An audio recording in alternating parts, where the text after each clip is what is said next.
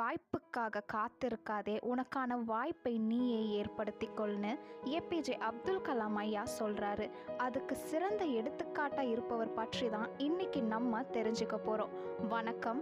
நீங்கள் கேட்டுக்கொண்டிருப்பது டிஆர்கே குட்டி ஸ்டோரி போட்காஸ்ட். திண்டுக்கல் மாவட்டத்தில் வேடச்சந்தூரில் ஒரு நடுத்தர குடும்பத்தில் பிறந்தவர் தான் ஈஸ்வரமூர்த்தி. திண்டுக்கல்ல பிறந்தாலும் இவர் வளர்ந்தது சென்னையில் தான். பள்ளிக்கு போகிறது படிக்கிறதுன்னு இருந்தவருக்கு வேற ஒரு விஷயத்து மேலே கவனம் திரும்புது.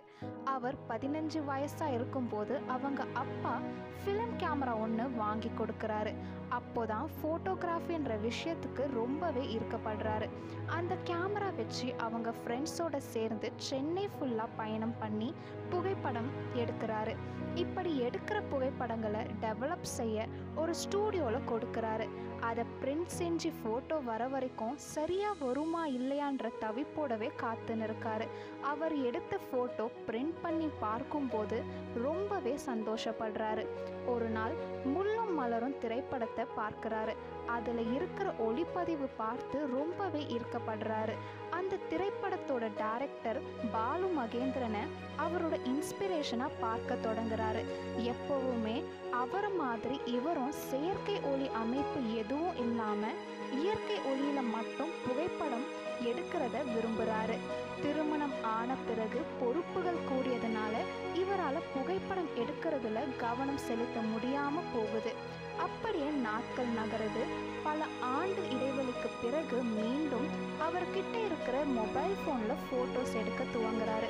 அவர் எடுக்கிற ஃபோட்டோஸ் எல்லாம் ஃபேஸ்புக்கில் பதிவு செய்கிறாரு அவர் எடுத்து அப்லோட் பண்ணுற எல்லா புகைப்படத்துக்கும் வாய்ப்பு கிடைக்கிறத பார்த்து ரொம்பவே மகிழ்ச்சி அடைகிறாரு. அவருக்கு தெரிந்த சிலர் நீங்கள் ஒரு ப்ரொஃபஷ்னல் கேமராவில் எடுத்தால் இன்னும் நல்லா இருக்கும்னு சொல்ல இவரும் ஒரு பேசிக் கேமரா வாங்குறாரு.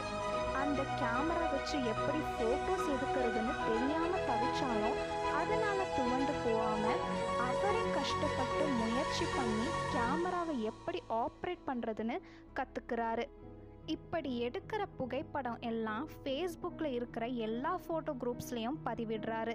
அதில் இவரோட புகைப்படம் சிறந்த புகைப்படமாக தேர்வு செய்யப்படுது. பிபிசி தமிழ் வெப்சைட்டில் கான்செப்ட் அடிப்படையில் மூன்று வாரம் தொடர்ந்து அவர் எடுக்கிற புகைப்படம் எல்லாம் அனுப்புகிறாரு அதில் ரெண்டு புகைப்படம் சிறந்த புகைப்படமாக தேர்வு செய்யப்படுது. பெஸ்ட் ஃபோட்டோகிராஃப்ன்ற மாத இதழில் இவருடைய ரெண்டு புகைப்படம் சிறந்த புகைப்படங்களாக தேர்வு செய்யப்படுது.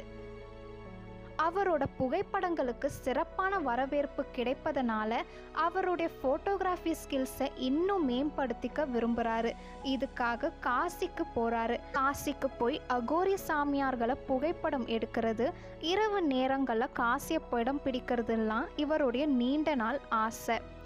இப்படி ரொம்ப ஆசையோட போனவருக்கு ஏமாற்றம் மட்டும்தான் கிடைக்குது. அவரால் அகோரி சாமியார்கள் யாரையும் பார்க்க முடியலை. அதனால் இரவு முழுக்க முழிச்சிருந்து இரவு நேரத்தில் இருக்கும் காசியின் புகைப்படம் மட்டும் எடுத்துன்னு சென்னை திரும்புகிறாரு தான் நினச்ச புகைப்படம் எடுக்க முடியவில்லைன்ற வருத்தம் அவர் மனசில் இருந்துனே இருக்குது அதனால் எப்படியாவது அகோரி சாமியார்களை புகைப்படம் எடுக்கணும்னு நினைக்கிறாரு. அதுக்காக அரிதுவார் கும்பமேளாவுக்கு போகிறாரு அங்கே ஆறு மணி நேரம் எங்கே போகிறது எங்கே அவங்கள தேடுறதுன்னு தெரியாமல் தவிக்கிறாரு. இதனால் கவலையோட அவர் தங்கியிருக்கும் அறைக்கு திரும்ப போகிறாரு மீண்டும் தேடி பார்த்ததில் அவருக்கு அந்த அகோரிகள் எங்கே இருக்கிறாங்கன்ற இடம் தெரிய வருது. இதுக்காக அதிகாலையில் எழுந்து அவங்க இருக்கிற இடத்துக்கு போய் அவங்க எப்படியெல்லாம் புகைப்படம் எடுக்கணும்னு நினைக்கிறாரோ அப்படியெல்லாம் புகைப்படம் எடுத்து மகிழ்ச்சியோட சென்னைக்கு வராரு. இப்படி இருபத்தி நான்கு மணி நேரத்தில் எல்லா மணி நேரமும் ஃபோட்டோகிராஃபிக்காகவே அர்ப்பணிக்கிறாரு. யாருடைய வழிகாட்டுதல் உதவி எல்லாம் இல்லாமல் தானாகவே முயற்சி பண்ணி சாதிக்கிறதுன்றது சாதாரணமான விஷயம் இல்லை.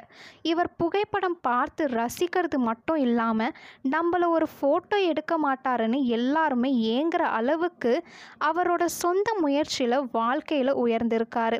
இப்படி வாழ்க்கையில் ஆசை மட்டும் பண்ணாமல் அதுக்கான முயற்சியில் ஈடுபட்டதுனால தான் இன்னைக்கு இவர் ஒரு மிகப்பெரிய ஃபோட்டோகிராஃபராக வலம் வராரு.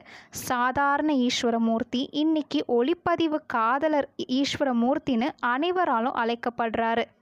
நம்முடைய கனவுகளை நாம் நிஜமாகவே எட்டி பிடிக்கிறோமா இல்லையா என்பது முக்கியமில்லை. அவற்றை அக்கறையோடு பின்தொடர்ந்து சென்றாலே போதும். நம் வாழ்க்கையில் ஏகப்பட்ட மாற்றங்கள் முன்னேற்றங்களை பார்க்க முடியும்னு சொல்லி உங்களிடம் விடை பெறுகிறேன். இந்த மாதிரியான சாமானியரின் சரித்திர கதைகளை தொடர்ந்து கேட்க இணைந்திருங்கள். உங்கள் டிஆர்கே குட்டி ஸ்டோரி போட்காஸ்ட்.